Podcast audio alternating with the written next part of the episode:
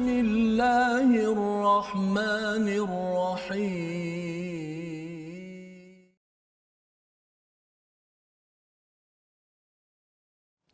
ada lara dalam syurga. Nabi Adam bersama Hawa diberitahu agar tidak mendekati sepuhun satu bahagian di dalam syurga. Namun apa yang berlaku ialah terus Nabi Adam terkeluar daripada kampung halaman itu menuju ke dunia. Dunia ini seperti penjara tetapi ianya seperti syurga bagi orang-orang yang kufur pada yang esa.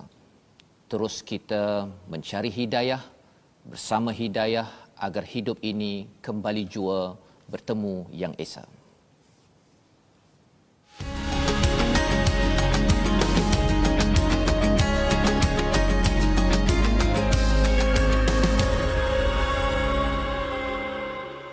Assalamualaikum warahmatullahi wabarakatuh. Alhamdulillah wassalatu wassalamu ala Rasulillah wa ala alihi wa man walah. Syada la ilaha illallah, syada Muhammadan abduhu wa rasuluh.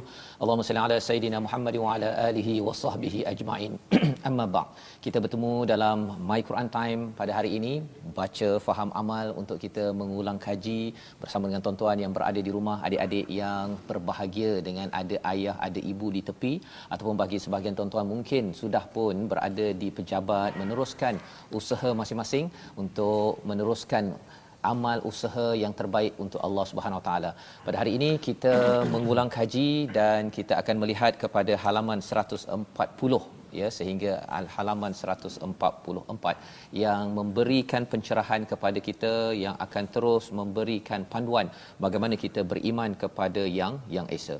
Dan dalam kehidupan yang ada kepayahan ini kita tahu bahawa panduan inilah yang kita ingin sama-sama tatapi dan istimewa pada hari ini kita berada bukan saya seorang tetapi bersama dengan individu yang menjadi tetamu istimewa pada hari ini.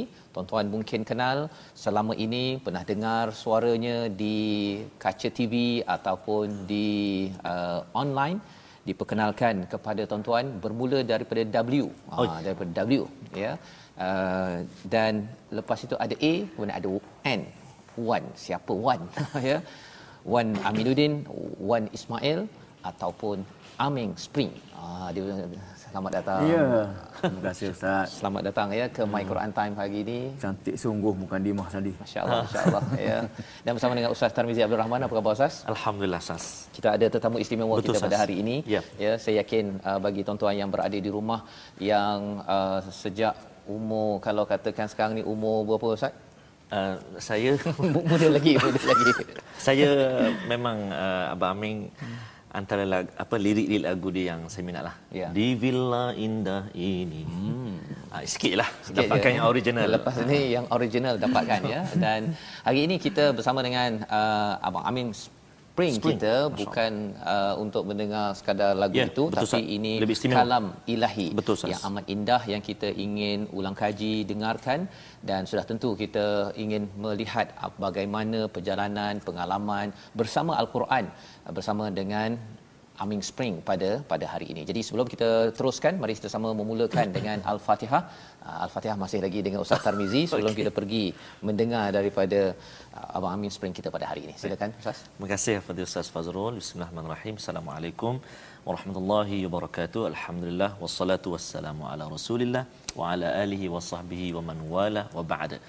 Uh, tamu kita pada hari ini terima kasih kepada Abang Amin uh, yang sudi berkunjung ke teratak uh, My Quran Time. Subhanallah di akhir-akhir tahun ini. Ya. Uh, satu azam Dan ini hadiah istimewa Ustaz. pada tuan-tuan yang berada di rumah. Ya, untuk uh, kita sama-sama mengambil uh, semangat uh, saya secara peribadi uh, memang uh, sangat-sangat uh, orang kata apa? Uh, inspirasilah ber, uh, terinspirasi dengan uh, Abang Amin Spring dalam bidang ataupun dalam uh, hal al-Quran. Jadi nanti kita akan kongsikan uh, uh, daripada Abang Amin sekejap lagi. Namun uh, kita nak mula dulu uh, Abang Amin. Yang mula ni saya baca dulu. InsyaAllah. Lepas ni abang je baca. oh okey okey Okey, boleh insya-Allah. Tuan-tuan dan puan-puan, mari kita sama-sama baca Ummul Quran surah Al-Fatihah. أعوذ بالله من الشيطان الرجيم بسم الله الرحمن الرحيم الحمد لله رب العالمين الرحمن الرحيم مالك يوم الدين إياك نعبد وإياك نستعين اهدنا الصراط المستقيم. صراط الذين أنعمت عليهم غير المغضوب عليهم ولا الضالين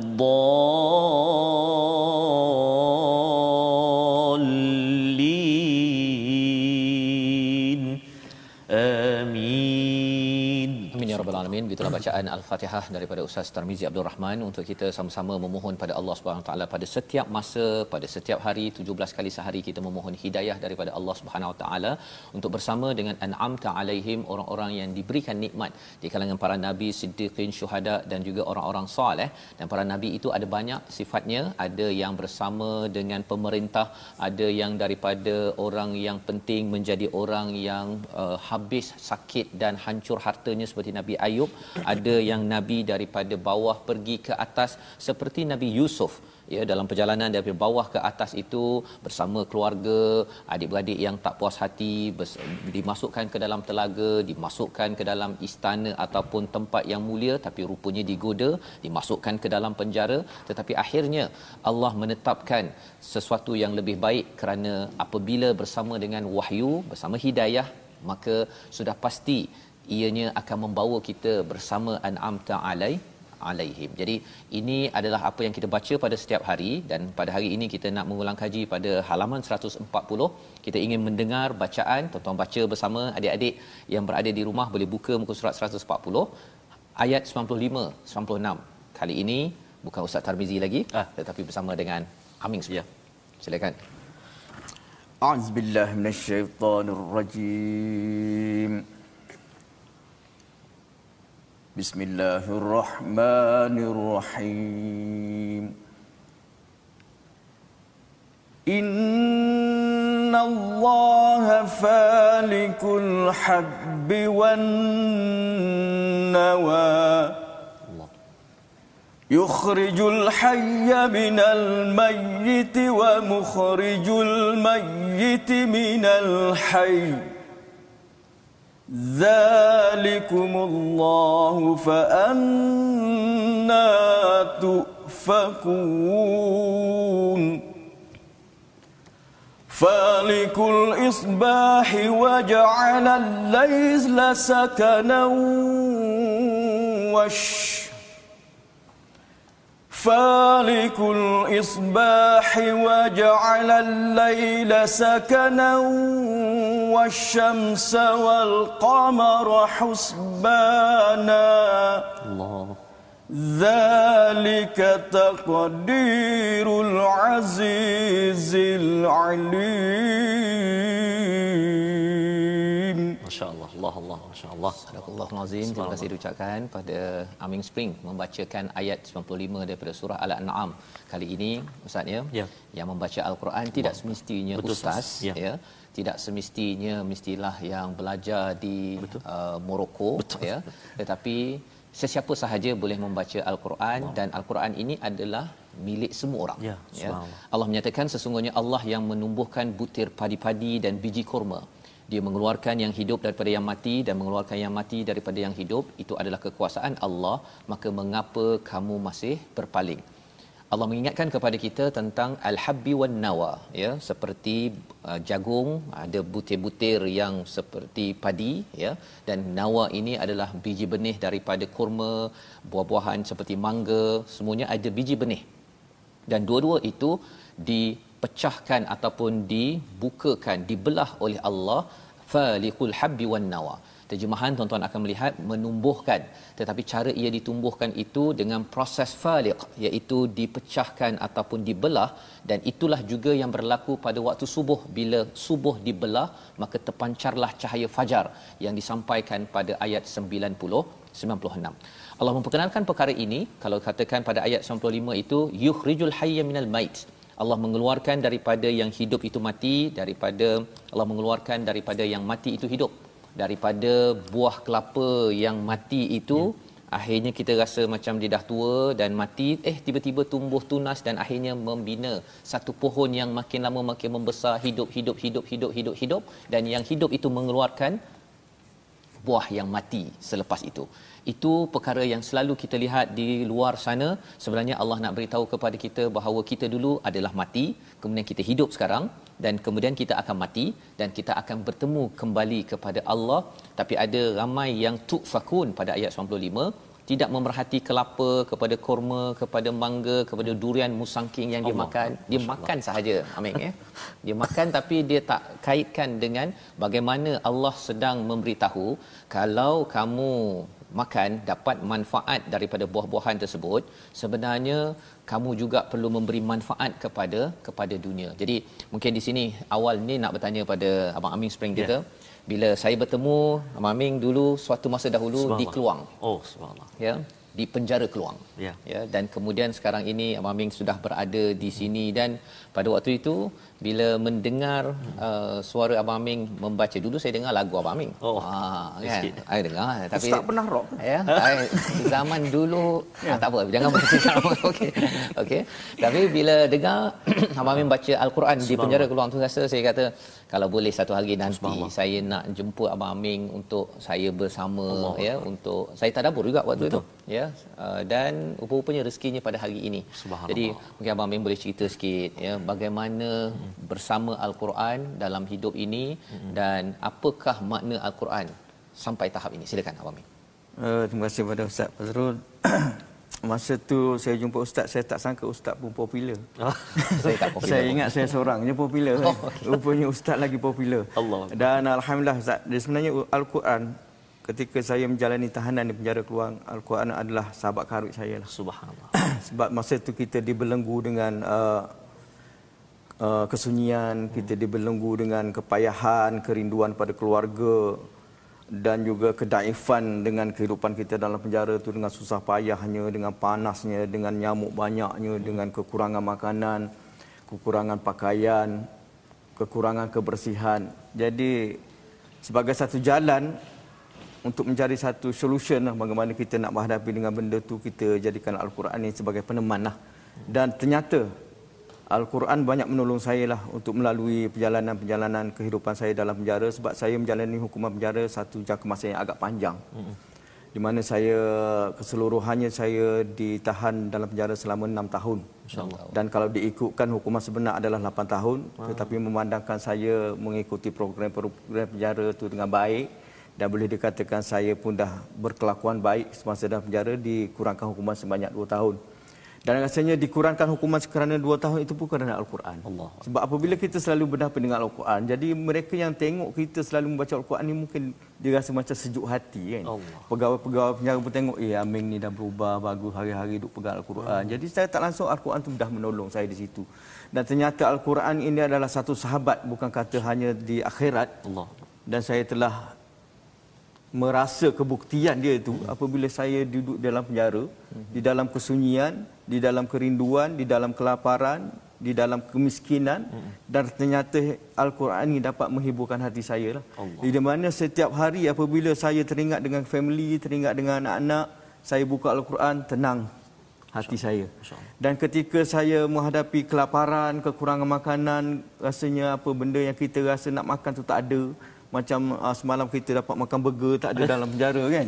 Uh, jadi saya bila teringatkan benda-benda yang saya rasa inginkan saya buka al-Quran dan ternyata al-Quran itu dapat mengalihkan pemikiran kita kepada benda-benda yang kita insya-Allah subhanallah. kita ya. ya pemikiran kita pada benda-benda yang kita hadapi dengan kesusahan tu. Dan ternyata al-Quran ini sedikit sebanyak memberi rezeki yang baik untuk saya dalam penjara.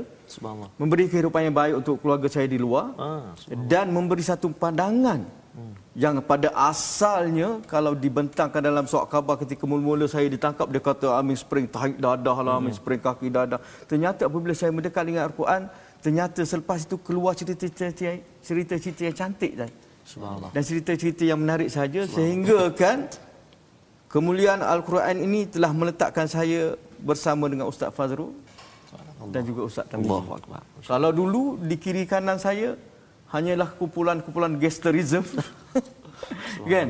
Dengan tetu-tetu yang besar, dengan muka-muka yang garang dan sekarang ternyata dengan mereka-mereka yang soleh Allah. insya-Allah. Amin. Itulah di antara Subhanallah. kelebihan. Terima kasih diucapkan pada Abang Amin sebagai satu inspirasi untuk Ya. kita bersama tuan-tuan ya. Uh, bila Allah menyatakan sebentar tadi Allah ini falikul habbi wan nawa dan juga falikul isbah Allah membelah kepada fajar itu sebenarnya saya yakin Abang Amin dapat uh, inspirasi ataupun bersama al-Quran ini salah satunya kerana adanya subuh yang dihargai Ya. ketika dalam penjara Betul. tersebut ya saya yakin uh, bila dengar-dengar cerita jadual di dalam penjara tersebut uh, salah satunya waktu subuh itu untuk bangun untuk solat uh, rupa-rupanya ini adalah satu anugerah yang besar daripada Allah SWT dan Allah kata ini malam sebagai tempat istirahat ya ada orang tidur sepanjang Betul. malam untuk berehat. Betul. tapi ada orang yang mengambil malam itu rehat tidur okey tapi dia juga membaca al-Quran kerana persediaan untuk uh, hari esoknya. Wasyamsa wal qamara husbana. Matahari dan bulan itu Allah ada perkiraan yang tertentu. Itu untuk masa kita mengira masa. Tapi waktu siang itu juga adalah untuk berusaha. Kalau di luar penjara cari nafkah. Mm-hmm. tapi kalau dalam penjara aktiviti abang Amin dulu? Ya, memang seawal jam 5 pagi kita terpaksa bangun lah. bangun Bangun untuk siap sedia sembahyang subuh berjemaah dan lepas itu ada tazkirah. Mm-hmm. Kemudian, kemudian pukul 9 hingga pukul 11 pagi ada kawat mm-hmm. untuk exercise dan pukul 12 tengah hari biasanya kita makan. Okay. Sebab makan kita selalunya solat akan solat berjemaah. berjemaah Ha, dan dan tazkirah akan disambung lagi selepas pada zuhur sehingga asar. InsyaAllah. Jadi matahari amat penting dalam kehidupan di penjara tersebut. Betul. Pasal apa? Pasal bila uh, uh, matahari jatuh ke uh, barat uh, ke timur eh. eh maksudnya waktu zuhur masuk kemudian kalau satu kayu tu sama panjang dah terlebih sikit itu maksudnya waktu asar. Sebenarnya bila kita melihat kepada matahari ia bukan sekadar untuk melakukan proses fotosintesis. Itu semua dapat. Ah Chong dapat, uh, gangster dapat, tak gangster pun dapat matahari yang sama tetapi bagi orang yang beriman ya bila melihat dengan cahaya dengan cahaya tauhid asyamsu itu adalah waktu solat ya. Dan juga kalau kita tengok wal qamar itu adalah bulan untuk menentukan bulan puasa uh, tentukan bulan untuk bayar zakat dan juga bulan untuk haji.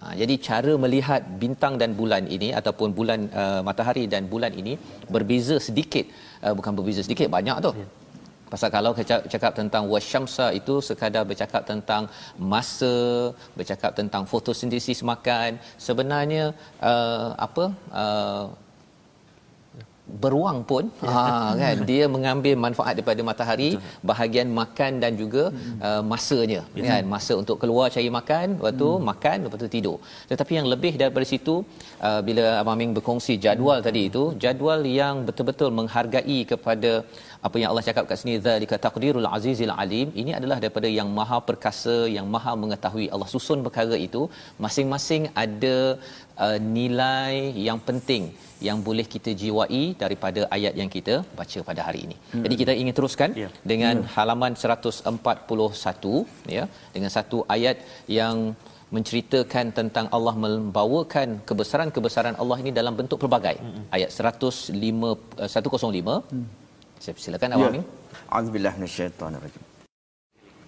وكذلك نصرف الآيات وليقولوا درست ولنبينه لقوم يعلمون. Allah. Subhanallah. Ya, itu adalah daripada ayat 105 dan demikianlah kami jelaskan berulang-ulang ayat kami agar orang musyrik mengatakan engkau telah mempelajari ayat-ayat itu daripada ahli kitab dan agar kami jelaskan al-Quran itu kepada orang yang yang mengetahui.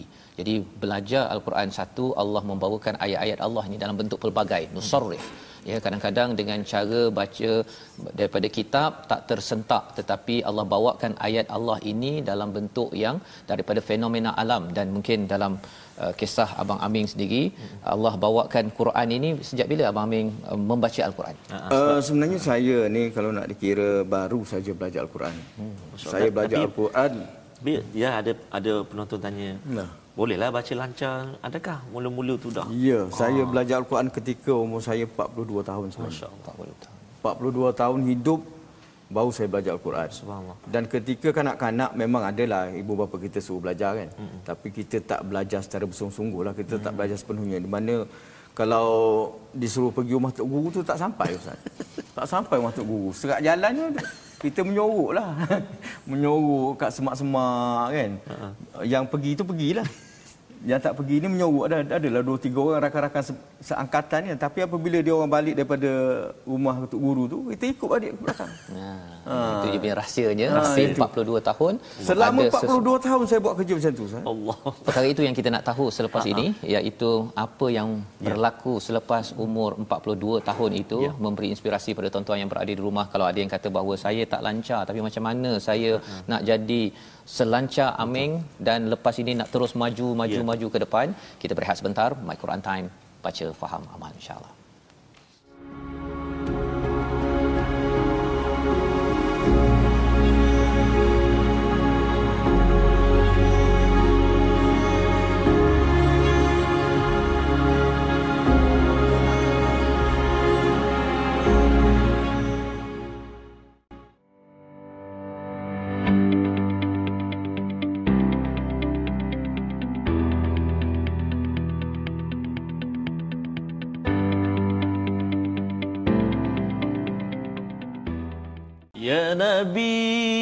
سلام عليك يا رسول سلام عليك ah, itu sedutan uh, sedikit daripada antara salah satu lagu yang dicipta oleh Abang Aming uh, ketika dalam penjara ada oh, lagu wow. selawat bang eh mm, ya betul uh, tapi ada lain sikit lah lirik tadi tu ha. dengar sikit nak dengar sikit abang okey yang selawat tu yang selawat eh uh-huh ada lagu yang uh, nasyid yang selawat dengan ada. Saya dengar lagu ustaz tadi lupa. Lupa.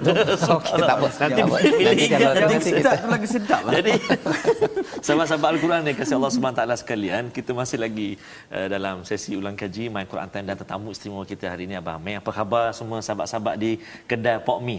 Hmm. Uh, Ustaz Fazrul pernah sampai, Abang Amir pun pernah sampai di depan rumah saya tu di ha. Terengganu tu kedai ha. Pok Mi. Memang tengah hari pukul 12 tengok Quran Abang Amin dah sampai dah? Dah, Abang Amin dah pernah oh, sampai gitu. ke warung ataupun kedai Pak Mi. Bahkan kedai gunting rambut pun Abang Amin dah hmm. sampai. InsyaAllah. Saya... Masa tu belum ada SOP lagi. belum ada SOP ah, lagi. Okay. Jadi tuan-tuan dan puan-puan inilah kita nak sebut Al-Quran.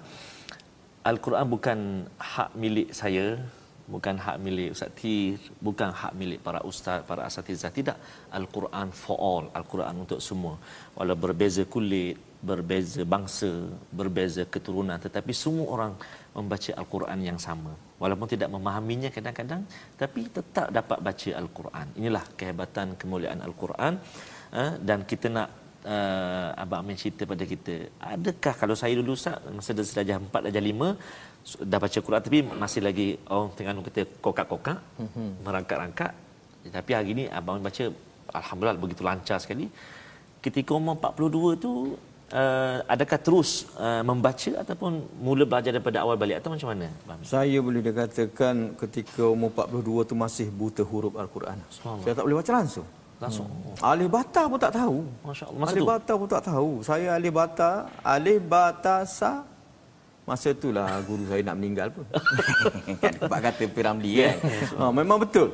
Sampai situ je saya boleh baca sehingga kan saya terpaksa tulis Rumi. Ah. Alif A L I F alif babi eba masa tu dalam penjara kita kekurangan bahan. Ah, yeah. Dia tak macam kat luar kita boleh beli ada yang tafsir ada. Uh-huh. Cuma dalam penjara apa yang ada itu je lah. Dan kebetulan dalam penjara tu dia first model. Ah.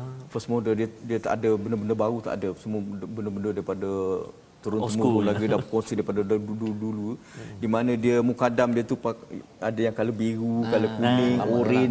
Tak ada tanda dengung, tak ada tanda yeah. semua tanda mati je. kan? Dia tak ada tanda tak ada benda kan ah, huruf ha. tak ada tanda kan? Dia tak ada dalam tu. Uh, semua mauna anna semua tu jadi saya terpaksa tulis rumi uh-huh. untuk memahamkan saya lebih lebih cepat lagi dan tanyalah pada mereka-mereka yang hmm. yang tahu bila saya dengar orang baca Quran saya bawa mukadam tu jumpa dia menghadap dengan dia oh.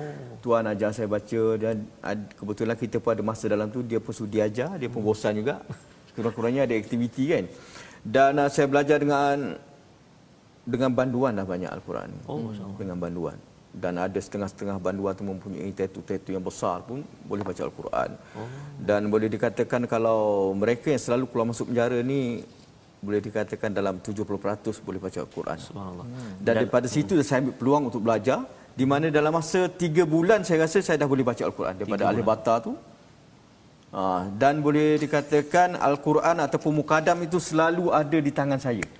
Bila saya ada masa lapang saya buka alif ba ta sa jim ah, kita start daripada awal balik kan. Yeah. Dan uh, saya belajar al-Quran di mana pada mulanya saya memang tak tergesa-gesa untuk belajar. Ah. Sebab niat saya nak belajar dengan sebetul-betulnya. Uh-huh. Di mana pada awalnya saya belajar membetulkan huruf dahulu. Uh-huh. Saya tidak terus nak kejar kepada kepandaian untuk khatam Al-Quran tak. Yeah. Saya belajar betul. Ini betul tak saya tanya kan? Ini nipis ke tebal, ini macam mana sebut ni za pun sama, ni pun za pun sama kan? Ah. Apa beza dia dua ni dan daripada situ alhamdulillah saya dapat membaca dengan dengan tajwid yang lebih baik lah.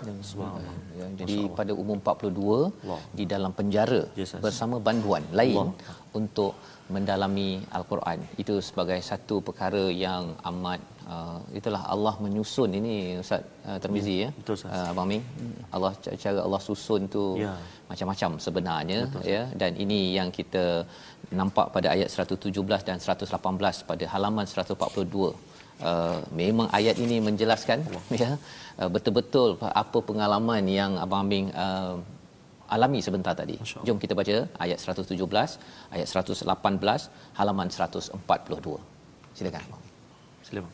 أعوذ بالله من الشيطان الرجيم إن ربك هو أعلم من يضل عن سبيله وهو أعلم بالمهتدين الله فكلوا مما ذكر اسم الله عليه إن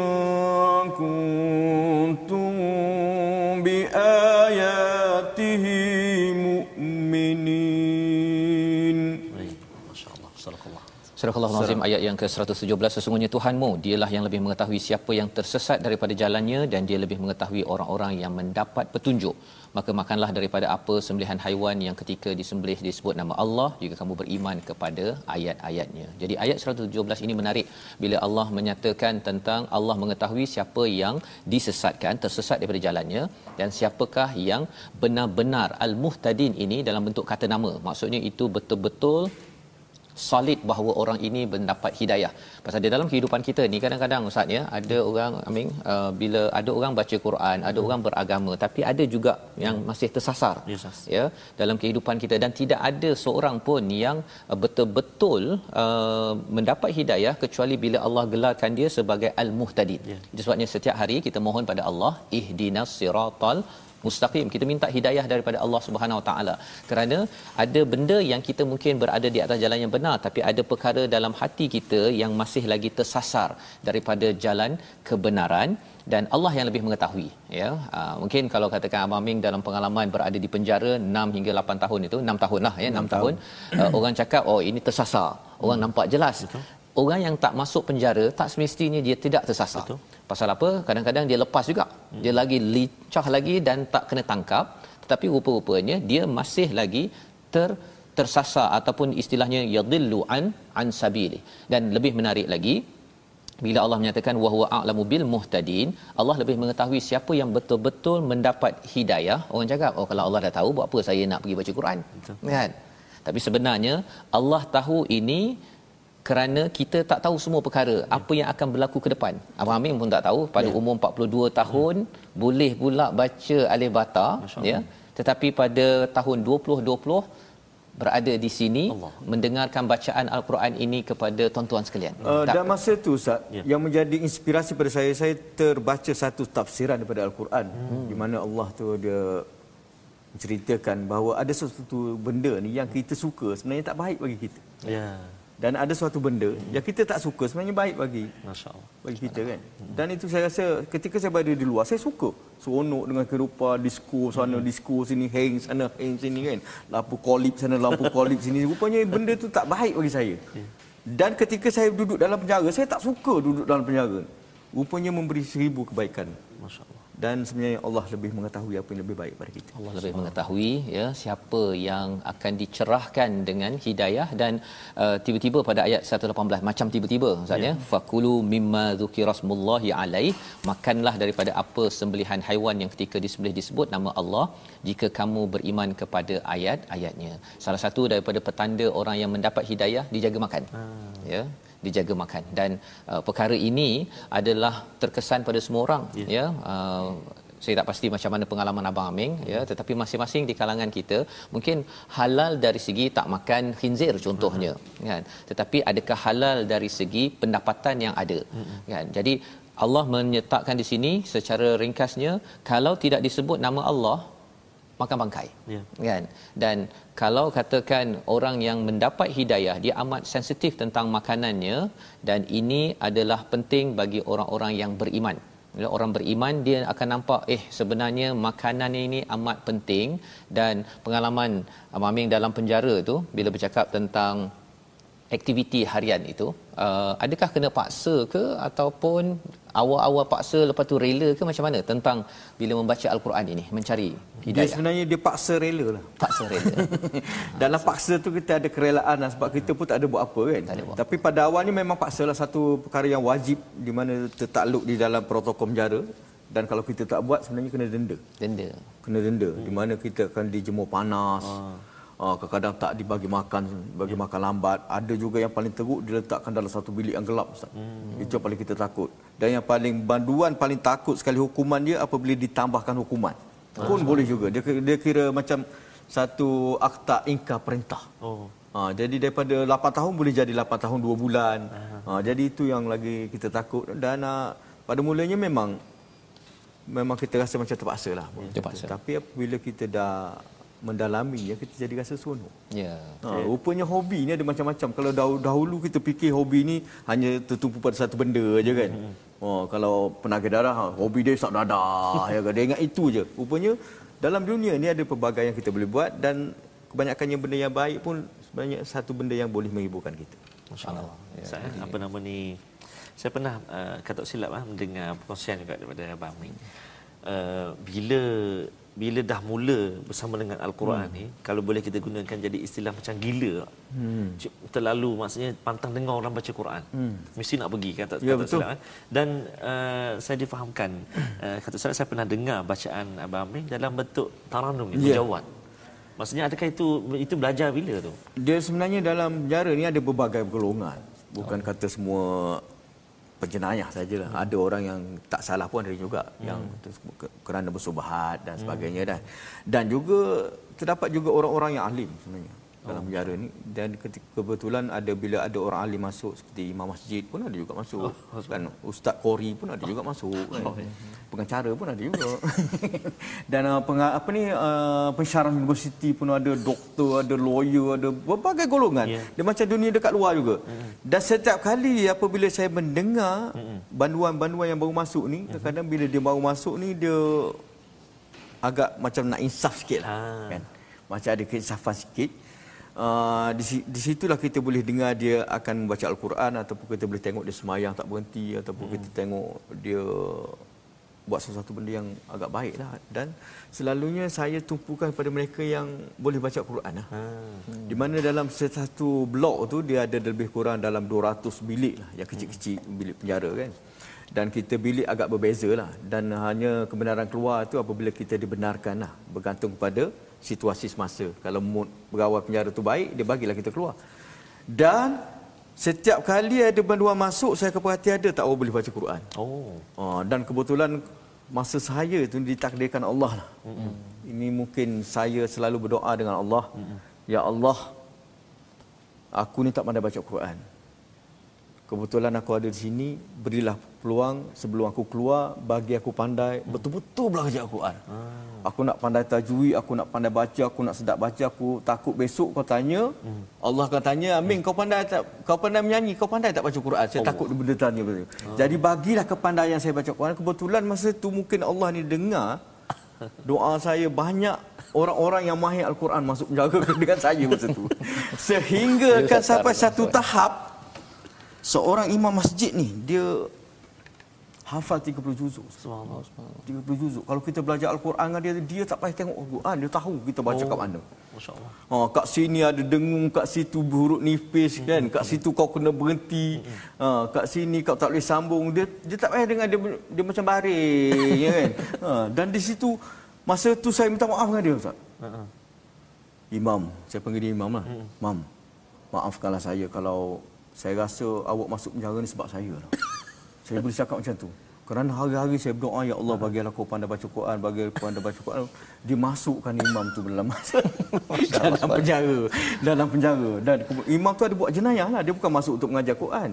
Dia duduk sekali dengan saya. Kebetulan bayangkan dalam beratus-ratus bilik tu dia boleh masuk bilik saya. Masya-Allah. Dan saya nampak itu adalah satu perjalanan yang Allah bagi untuk Allah saya. bagi. Dan dia pun men- mengalami ataupun dia pun menjalani hukuman yang agak lama. Jadi sempat dia belajar Al-Quran dan kebetulan pula dia keluar dulu. Ah. Baru saya keluar maknanya dia dah habis settle bahagian dia dah hajar semua saya dah dapat dia keluar. Seolah-olah macam tu saya tengok perjalanan dia. Sehingga sekarang saya masih lagi kalau dia WhatsApp saya masih lagi saya minta maaf maaf. Minta maaf lah kalau kerana doa saya ini menyebabkan dan itu ya banyak apabila saya berdoa ya Allah belajarlah ajarlah aku taranum masuk kori Ustaz. Allah. Kori boleh masuk dalam penjara. Pun sama juga perjalanan dia. Mau boleh masuk dalam bilik saya. Boleh hajar saya apa pagi. Auzubillahi minasyaitonirrajim. Tarik taranum. Kita tengok Kori ni. Tak Oh, eh? ni Allah hantar ni, Allah hantar ni. Saya belajar. Sehingga saya dapat tujuh taranum. Ustaz. Masya-Allah. Oh, subhanallah. Oh, Ha, daripada subhanallah. Bayati, pergi Soba, pergi Hijaz, pergi Nahwan, pergi Sikah. Jiharakah. Ha, subhanallah. Jadi semua dapat. Semua dapat.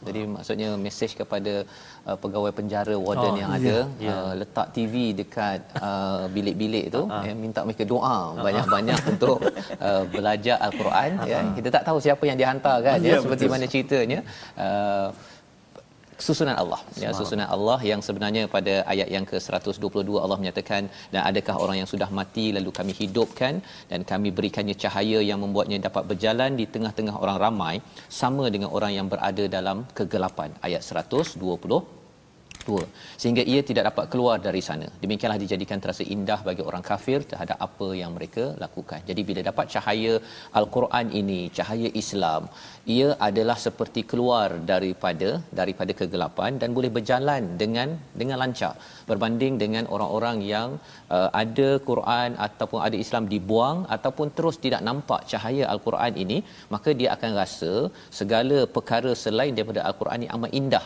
Itu yang Allah nyatakan pada ayat 122 Abang Amin tadi berkongsi kehidupan sebelum ini rasa indah. Rupa-rupanya ada yang lebih indah lagi iaitu bersama al-Quran.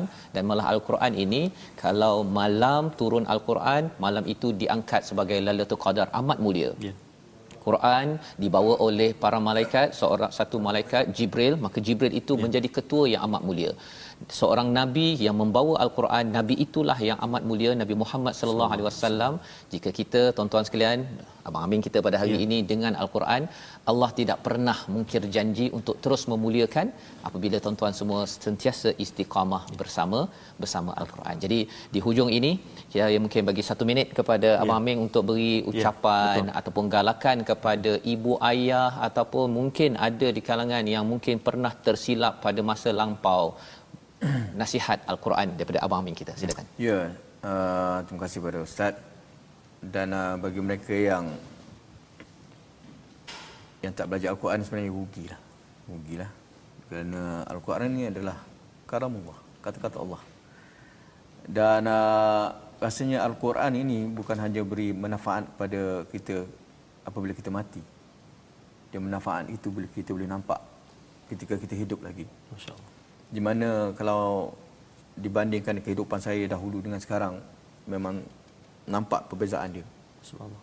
Bukan perbezaan yang saya rasai tapi perbezaan pandangan masyarakat pada saya. Subhanallah. Ha, yang kita rasa ni mungkin kadang-kadang kita rasa macam ada keegoan di situ kan. Tapi orang tengok kita. Kalau dulu Subhanallah. orang selalu tengok dengan sebelah mata kan. Dengan kata-kata yang tak baik untuk kita kan. Tapi sekarang semua terima saya di mana apabila saya keluar penjara dalam keadaan takut boleh tak masyarakat menerima saya ni? Rupanya apabila saya buka pintu penjara tu ramai peminat-peminat saya dengan wartawan semua sambut saya keluar. Padahal saya tak mengharapkan benda tu. Apa yang saya lakukan ketika dalam penjara hanya beribadah, membaca Al-Quran dan kita cuba nak menambahkan pahala kita. Kalau sebelum ni kita banyak buat dosa dan ketika saya dalam penjara tu saya nak ya, aku ni dah banyak buat dosa, aku nak banyakkan pahala pula. Dan tak ada niat apa-apa pun. Rupanya Allah bagi kemuliaan di mana saya keluar disambut dengan meriah, diterima oleh masyarakat dan sehingga sekarang rezeki saya melimpah-limpah. Dan di mana saja pergi pun sekarang pun makan pun dah free. Oh, masya-Allah. Okey. Okey. Jadi kalau dulu orang suruh saya bayar, kan? Nah, sekarang ni orang pula. Akbar. Pergi sekarang kita jadi segan. Pergi Jadi nak inilah pengalaman ya daripada abang Amin kita betapa macam mana al-Quran akan terus memuliakan kita. Ya ada ujian, ada ujian tetapi kita akan sama-sama ya membawa kita terus mulia di sisi Allah Subhanahu Wa Taala. Kita doa pada Allah Subhanahu Wa Taala, Allah pimpin kita terus, pimpin abang Amin ya. bersama dengan isteri, keluarga ya, terus sampai ke syurga. Kita bersama dengan Ustaz Tarmizi untuk kita membacakan doa akhir kita insya-Allah. أعوذ بالله من الشيطان الرجيم. بسم الله الرحمن الرحيم. الحمد لله رب العالمين والصلاة والسلام على رسول الله الأمين وعلى آله وصحبه أجمعين. Ya Allah ya Tuhan kami jadikan kami ini hamba-hambamu yang benar-benar bersahabat dengan kalamu Al-Quran.